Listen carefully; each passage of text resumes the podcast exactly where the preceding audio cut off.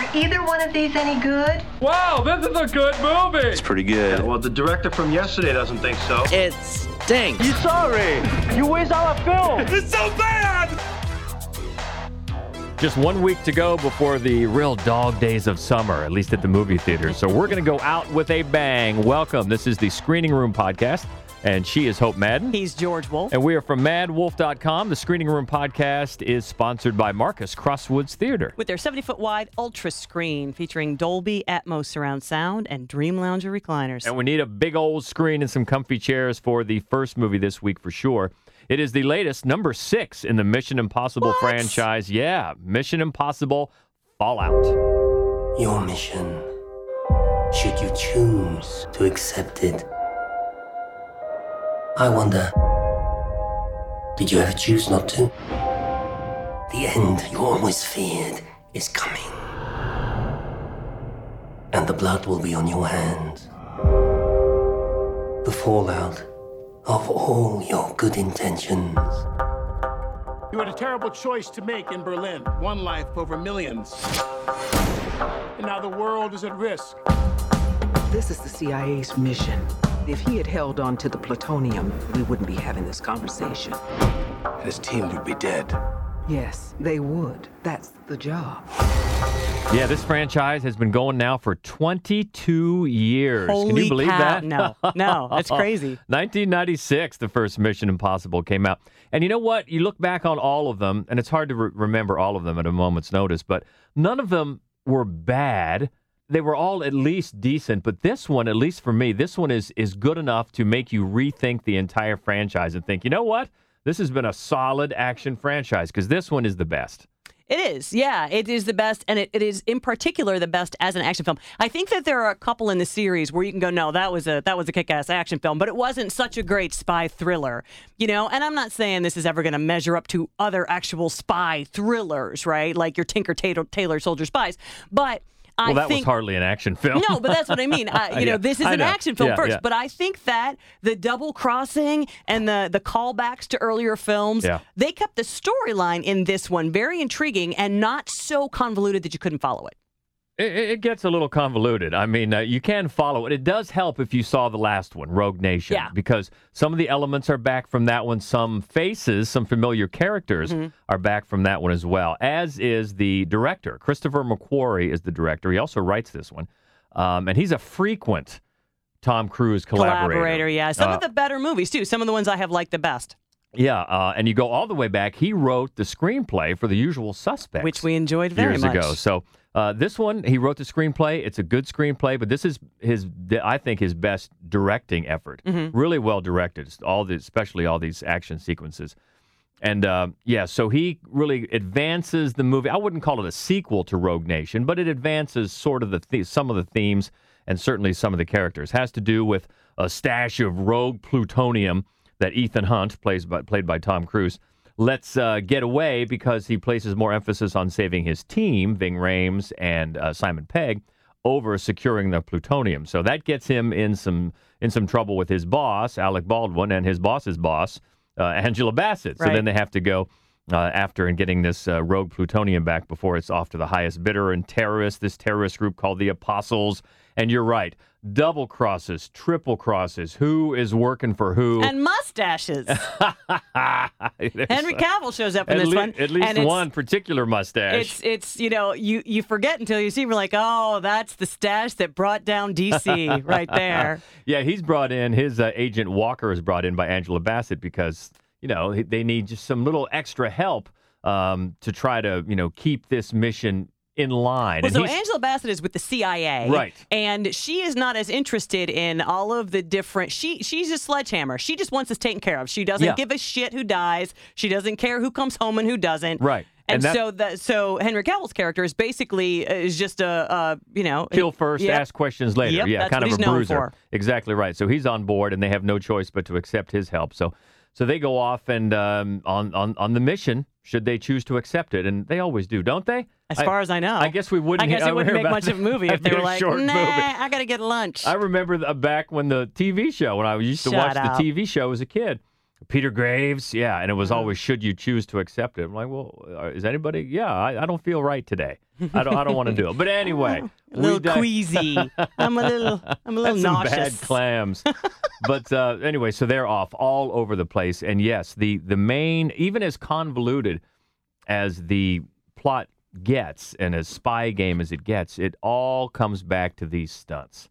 I mean, wow. Th- This the, a lot has been made of Tom Cruise insisting on doing these stunts, and of course, as you may have heard, he broke his ankle doing one of these stunts. But you know what? I hadn't heard until you told me today. He learned to fly a helicopter. He got a pilot's license to fly a helicopter for this movie. Yeah. Oh, wow, that is commitment to your craft. Exactly right. And you know, you know, you hate to say someone else's pain was worth it, but it does lend an air of authenticity to It all does. these stunts. I mean, does. you know, you you know there there still are some, you know, effects people involved, of course. But man, it makes them look more real. It really does. These are great stunts, whether they're you know mountaintop or rooftop or fighting in a in a men's bathroom, and that's a good fight scene. It is a good That fight is scene. a really good fight scene. You know, and then they're in the helicopter and and they're just all over the place and some of these great landscapes, these big wide shots then in tight to the mountaintop. I mean they're it's really well staged, well done, well executed. And uh, there's some sort of um, formula that I heard about where Tom Cruise movies can be ranked on how much he runs. Like, the more often he The runs, the better the film. he runs. So he, He runs a lot. He does. But you know what I think? A lot of times when you watch an action film, you know, the you're you're a Fast and Furious, for example. You know, Mm-hmm. I mean, they they have some great stunts. You know, they're very interesting to watch. But but pound for pound, you don't have that much acting talent in those films. You know, the Mission Impossible movies, they do not skimp on talent. So aside from Tom Cruise, whether you like him or whether you don't, right? Henry Cavill has talent. He does. Simon Pegg is funny. Ving Rhames is intimidating. Uh, Rebecca Ferguson can act. Alec Baldwin can act. Angela Bassett can act. I Yeah. mean, they do. They you know They do, And, yeah. and even in, in in previous episodes, it's the same thing. They get people who are not only convincing in action but can act. So that even in the scenes where nothing blows up and nobody's scaling anything and nobody's flying away from anything, Yeah. even if the, the even if the material is maybe a little bit weaker than it could be, the delivery is always strong. But all that being said, this is a movie, really more than any other in the franchise, that reminds you that there are actors and then there are movie stars. Yeah. And Tom Cruise, this has just has movie star bursting all over the place. I mean, if he was wearing a T-shirt underneath all those sweet black jackets that he has. Uh, in this movie, that just says movie star, it really wouldn't seem out of place. It He's would. just bursting with movie star charisma, which he frequently has in his career. But this one is really all it's you know to the nth degree, I think. And and the times when another thing I appreciated about the script mainly was the times when the plot does get a little bit bondish, a little bondy, Yeah. like oh really. It knows it, Yeah. Mm-hmm. and it kind of makes a reference, a kind of wink, wink, and it, Yeah. it knows what it's doing, and I appreciated that. Yeah. Uh, what, what, before it goes off too far into you know 80s Bond territory, but it is solid. It is really solid. I mean, the it, it is. It's got a two and a half hour running time. yeah, it didn't feel it. It, It, really didn't feel didn't. it. That's no. long. Mhm. That is long, and there's no. And we waited till the very end. There's no stinger. No. we said So we, just get up and go. we better sit here and, and check just in case. So at least in the screening we saw, uh, there was no stinger. But by then, you know, you've you feel you've got your money's worth. yeah, yeah. You know, you really have, and uh, it really after six films. I mean, this one, uh, this one sets a high watermark for this franchise. I think it's going to make a buck or two. And as we have said, it's, it's good. It's it's sort of ending the quote unquote summer movie series on Yeah, such a high note because once yeah. August kicks in, Yeah, and, and that is generally the case is that August and, and into September is when the studios sort of sweep out everything that wasn't strong enough to sort of have its own weekend and go up against everything else. So we're going to see a lot of weaker movies, especially the studio movies for the next few weeks and you're going to want to probably seek out some of the independents next couple of weeks. But but yeah, they went out with a big one. So, a hearty recommendation for a Mission Impossible Fallout. And we'll get animated for the next one uh, this week. A villain's maniacal plan for world domination sidetracks five teenage superheroes who dream of Hollywood stardom. This is Teen Titans Go to the movies. They're really making movies about every superhero. It's time they make one about me. I'm afraid it's no. I only make movies about real superheroes. Titans, you guys are never actually doing anything heroic. What about that time we discovered that sweet diner and they had that food? Oh, that wasn't even a crime, and you didn't save anything. we saved room for desire. Having a movie is the only way to be seen as a real hero. What about an arch nemesis? If we can make him our arch nemesis. Then they will see that we're worthy of a movie. I'm not interested in fighting a bunch of sidekicks and a half a robot.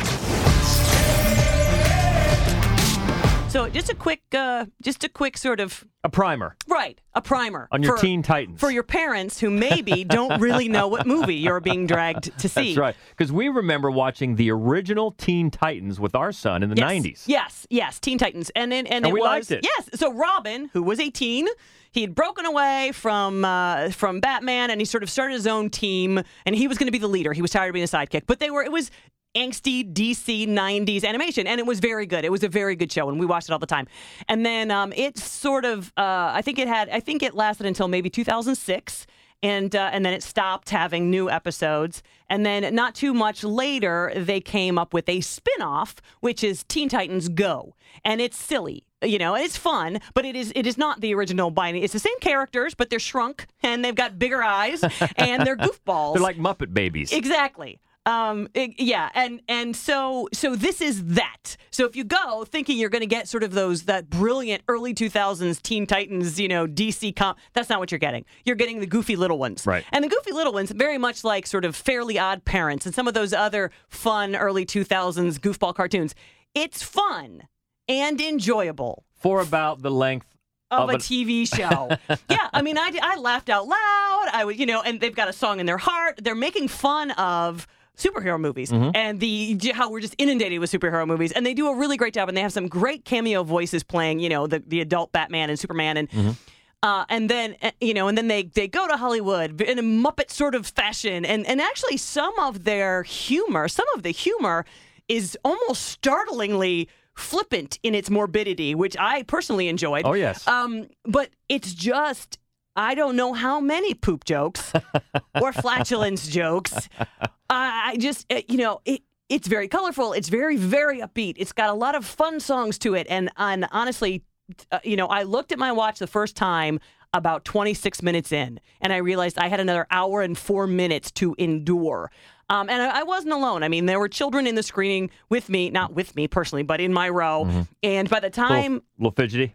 Oh, by the time we were done, the kid, two seats down, had his feet propped up against my armrest. he had completely stretched across the seat between us. I mean, it, Yeah. it's just, it just cannot sustain uh, for 90 minutes. It can't. Although we were talking about Fallout not having a stinger, this one does, and it's kind of bittersweet. It is. I don't. I probably shouldn't say what it is. But stick around. yeah, If, if you're going to mean, make it. if you make it Yeah. the full 90 minutes, you know what's another five? So Teen Titans Go to the Movies sort of runs out of gas. Another one in limited release this week. Uh, Gus Van Sant is his latest. Tells the story of a rocky path to sobriety after a life changing accident. John Callahan discovers the healing power of art, willing his injured hands into drawing hilarious, often controversial cartoons, which bring him a new lease on life. It's called Don't Worry, He Won't Get Far on Foot. The last day that I walked, I woke up without a hangover.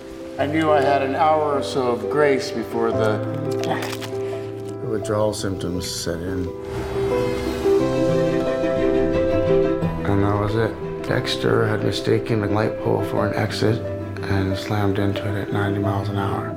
I'm Donnie and I'm an alcoholic. My day has been pretty good until I came in here and saw all of you. Maybe you were weakened so you could become strong. Something really profound just happened to me, man. You're a very special person. You're such a pain in the ass, John. Now, this one's based on the book, the memoir Mm-hmm. by John Ca- Callahan, the cartoonist, about his life and how he came to make a living as this cartoonist. And it's fascinating. It features some great performances led by Joaquin Phoenix, who I don't know how many times we have to say he's having a great year, Oh, but he's having a great year. Yeah, he's having, and this is just this is just film number two. You know, pretty soon he is going to play Jesus in the film Mary Magdalene, and he's going to follow that up playing a gunslinger in a movie I cannot wait to see called The Sisters Brothers. Yeah.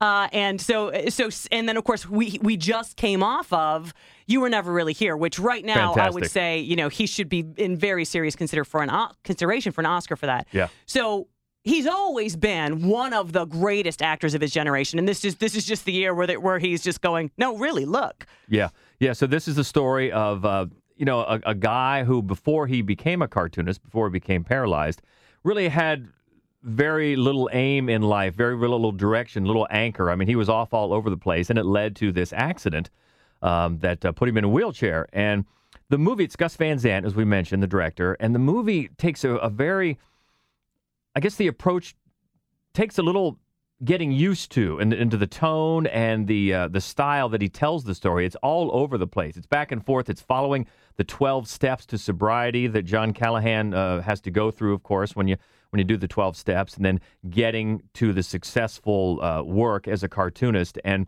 it's populated with interesting characters, populated with good performances, including another very solid supporting uh, performance by Jonah Hill, who, Who's- na- yeah, who now has really established himself. I think he has before this, but in Yeah. case you were, in case the jury was out, i- it's not anymore. He he's a very, very, very solid, always versatile actor. Uh, and Jack Black, who basically plays Jack Black, but he just is such, he's so good at it. Yeah, he's got I a mean, he- small but very pivotal Yeah, role. yeah. yeah. Of course, Joaquin Phoenix was amazing. And I, and I want to just point out that generally he is one of those presences. He is this in You Were Never Really Here, where you feel like he could explode at any second. You know, he's a very physical performer, I think. And so I, I really appreciated that in this film, of course, he has to basic, he's, it's still a very physical performance. It's It just is. basically from the neck up. No, it's And very then- physical. and then you know he has limited use of his of his hands and the frustration and the joy Mm-hmm. and the sense of discovery i think are all just beautifully depicted yeah, by it's, him it's com- the film is compassionate. It's sensitive. You're right. It's a very physical performance. Uh, he has to, you know, co- convincingly portray a man who's paralyzed. You know, and how he deals with that, not physically but emotionally. right and i think also the sobriety plays into it because the clear-headedness as well as getting used to, to trying to live as a, as a quadriplegic offers phoenix a lot of opportunities to of discovery. And he just does that so well. And there are really some very joyous moments in this movie. And it's a very enjoyable film. Personally i felt that uh, it seemed to me that, that Gus Van Sant was trying to loosen up the 12 step structure by um, kind of tossing chronology to the wind, where you'd be watching uh, a, an AA meeting, you would they would let you know what step he's on. And then the next thing you know, you're at kind of a, a vignette where he had longer hair and a mustache. So you're like, so this came before that step? And then there was another vignette quickly where he looks different. And the chronology is very confused. And I, I feel like he did it intentionally to sort of loosen up the very rigid structure, but I don't think, I'm not sure it works. And then the other issue that I have with the 12 step structure is that I feel like the film focuses so, so much on his path towards sobriety that it kind of undersells the amazing fact that this sort of slacker drunk who didn't do anything really for a living before the accident managed to become this incredibly well regarded cartoonist. I feel like that is almost secondary. Um, and I, uh, it didn't that that part of it, the way it was put together, didn't work that well for me. Well, so often in other films, when other directors mess with chronology like that, I think a lot of times it's to to sell the point that not that one piece of the story is not any more important than the other. So I, it could be possible that it was trying to put no more importance on any one of the steps. Maybe I, I'm not. I'm not convinced that's true, but I know that when you mess with chronology like that, that's one of the reasons why. I definitely think, think, that tends to be Tarantino's purpose in doing it. Mm-hmm. Uh, but also, I think that the glimpses that you get that are out of sequence, they're not long enough to establish anything. They almost just feel like interesting, separate vignettes. Mhm. Um, i- i- yeah, it just actually it made me more aware of the rigid twelve step structure. Interesting. And I think the other thing we haven't mentioned about this film is its humor. I Oh, mean, it's very funny. His his sense of humor in these comics. It's, Oh, yeah. It's it gets dark. It's silly, but it's funny. Oh, it's very funny. Well, the title, "Don't worry, he Right. won't get far on foot," that comes from one of his panels, Yeah. and and it's a it's a it's an image of a posse, right? Like sheriffs on on horseback looking at an overturned wheelchair, like somebody that they've been following, and that's the line, "Don't worry, he won't so get far on foot," that which is clues you in. Yeah. This is sort of his uh, his sense of humor, and uh, the, so the humor in it is also on target. And it's yeah, it's um it's a very enjoyable, well put together film, well acted, certainly Very. well acted. If if just a little bit stylistically curious, but Yeah. not not that it's not that it's a misstep. It's just a little bit curious. Mm. But uh, well, yeah, we enjoyed it. Uh, he won't get far on foot. And one more in limited release this week tells the story of a black man on probation beginning to reevaluate his relationship with his volatile white best friend and the world around him. It's called Blindspotting. You are a convicted felon, Mr. Hoskins. You are now that until proven otherwise. How? Prove otherwise at all times. John, enough. Stop! Don't shoot, don't shoot! You need to get rid of Miles. Miles, this is my best friend. He's gonna put you back in jail or he's gonna get you killed. Don't make me write you up for your last week. Every time you come around, you monsters got me feeling like a monster in my own town. This one is a very promising debut from re- really a trio of of rookie filmmakers. You got the director Carlos Lopez Estrada, is his first feature, and you've got two actors uh, that well, one it is also his first feature, Rafael Cas- Casal, but then Daveed Diggs. Uh, he's got a lot of credits, but he's known mainly from the original Broadway cast of Hamilton. Very impressive there. He Very. won a, uh Tony and he won a Grammy. Uh, and he's done some other smaller film roles. But he uh, stars along with uh, Rafael Casal, and they both wrote the film. They star as Colin and Miles, uh, yeah, uh, a black and white best friend. They've grown up together in Oakland. And uh, Colin, uh, played by Diggs, he's just come out of prison and he is finishing up. He's got three days. When the movie starts, he's got three days to go in his probation. Got to just straight and narrow for three days, and he'll be off probation. And uh, he's obviously very committed to doing that because he wants off probation and all the rules that he has to follow. And uh, his best friend, uh, Miles, is kind of a, you know, he's a real loose cannon. I mean, he carries a gun at some point and he's just, and so you get the feeling like he's going to be the guy that waylays, gets his Yeah. best friend into Yeah. trouble again uh, until such time as fate comes calling and uh, Colin ends up being the one eyewitness to a fatal police shooting. And that brings some complications. And it brings, it's another reason that he starts reevaluating everything in his life. And it's a movie that it has a lot to say. It has a lot of different ways to say those things, and uh, you get, and it's it's really well done in in a lot of areas. But you get the feeling the timing is not great with this movie because it's almost inevitable that it's going to be compared to Sorry to Bother You. which has messages that are different obviously this the messages here are much more they're less broad they're less sort of a, across society they're much more intimate Mhm. but it's it's still uh, a first time filmmaker and it, it still addresses racism and and violence Yeah, because you talked about the broad the broad scope of Sorry to Bother You, which has you know, it's a, a takedown, a wide ranging takedown, really, of capitalism, in itself. yes exactly while it also looks at racism. And this one uses the, these two guys and this one neighborhood to hone in on issues of gentrification and racism and police brutality and even rap music. I mean, it really does, and, and does that effectively. So uh, it takes more intimate subjects, more intimate themes, and and plays them out more Mhm. intimately Mhm. does uh, than Sorry to Bother You does, but but still very often does so effectively.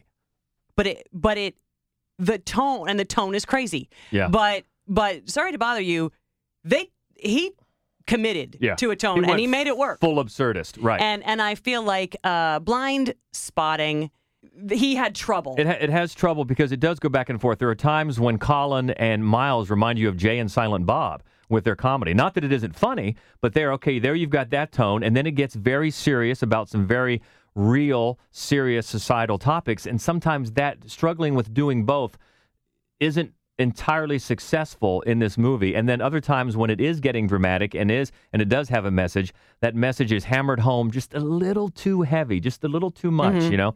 Uh, but still, there are many sequences that really, really nail it in fresh. You know, much like um, Sorry to Bother You, it, it feels fresh. It feels exuberant. You know, Yeah. from new filmmakers that say, "Look, I've got something to say, and I'm going to say it differently." Right. You know, you're like, "All right, man. Yeah, yeah, You yeah, know, please, yeah. please bring that on. So you you get that energy about the movie, and then boy, it leads to a a real memorable, very memorable uh, climax. it just ma- finale. really makes it all worth it. It does. You'll with, uh, overlook the flaws. with with Diggs' character, just a, a rage-filled, stylistic, uh, almost performance art piece at the end that is really, really memorable. So there are a lot of things, a lot of things this movie does right. I just had to pick just a, a couple things here and there uh, stylistically, but I think all around, from performances to writing to direction, uh, it hails all these guys as filmmakers to really look for. This is mm-hmm. a promising debut, very well done in so many ways, and definitely worth seeing if it's in your area. And that is called Blindspotting.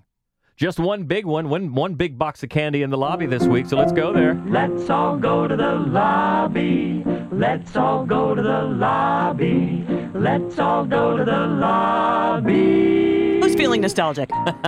if you are, this is the movie for you. Pop culture explosion. Especially nostalgic, well, especially meaningful for us, I guess, since we're based in Columbus, Ohio, and this movie is also based in Columbus, Ohio. So we It got an extra kick out of it. It is, and it's fun that Spielberg made it because it is basically.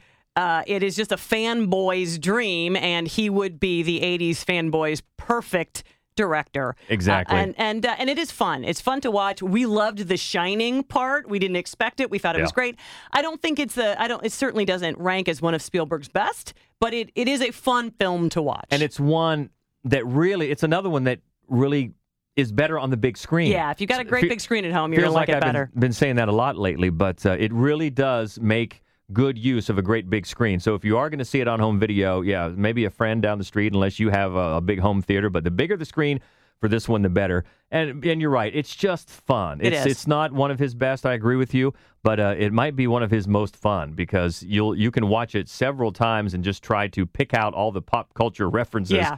And if you're of a certain age, they're going to mean that more to you Mhm. because you remember all these things, all these movies and these these pop culture moments. So a lot of fun. We both enjoyed Ready Player One, which is out on home video this week. Looking ahead to next week, as we mentioned, getting into August, and that slows things down a little bit. But we've got uh, a big, pretty high profile comedy coming out called The Spy Who Dumped Me. That's Kate McKinnon, who we love. Yes. And also Mila Kunis. It reminds us of my my niece Brenna. Is it Mila or Mila? I think it's Mila. I think it's Mila. it? All right, so Mila. Apologies for that. Brenna. one.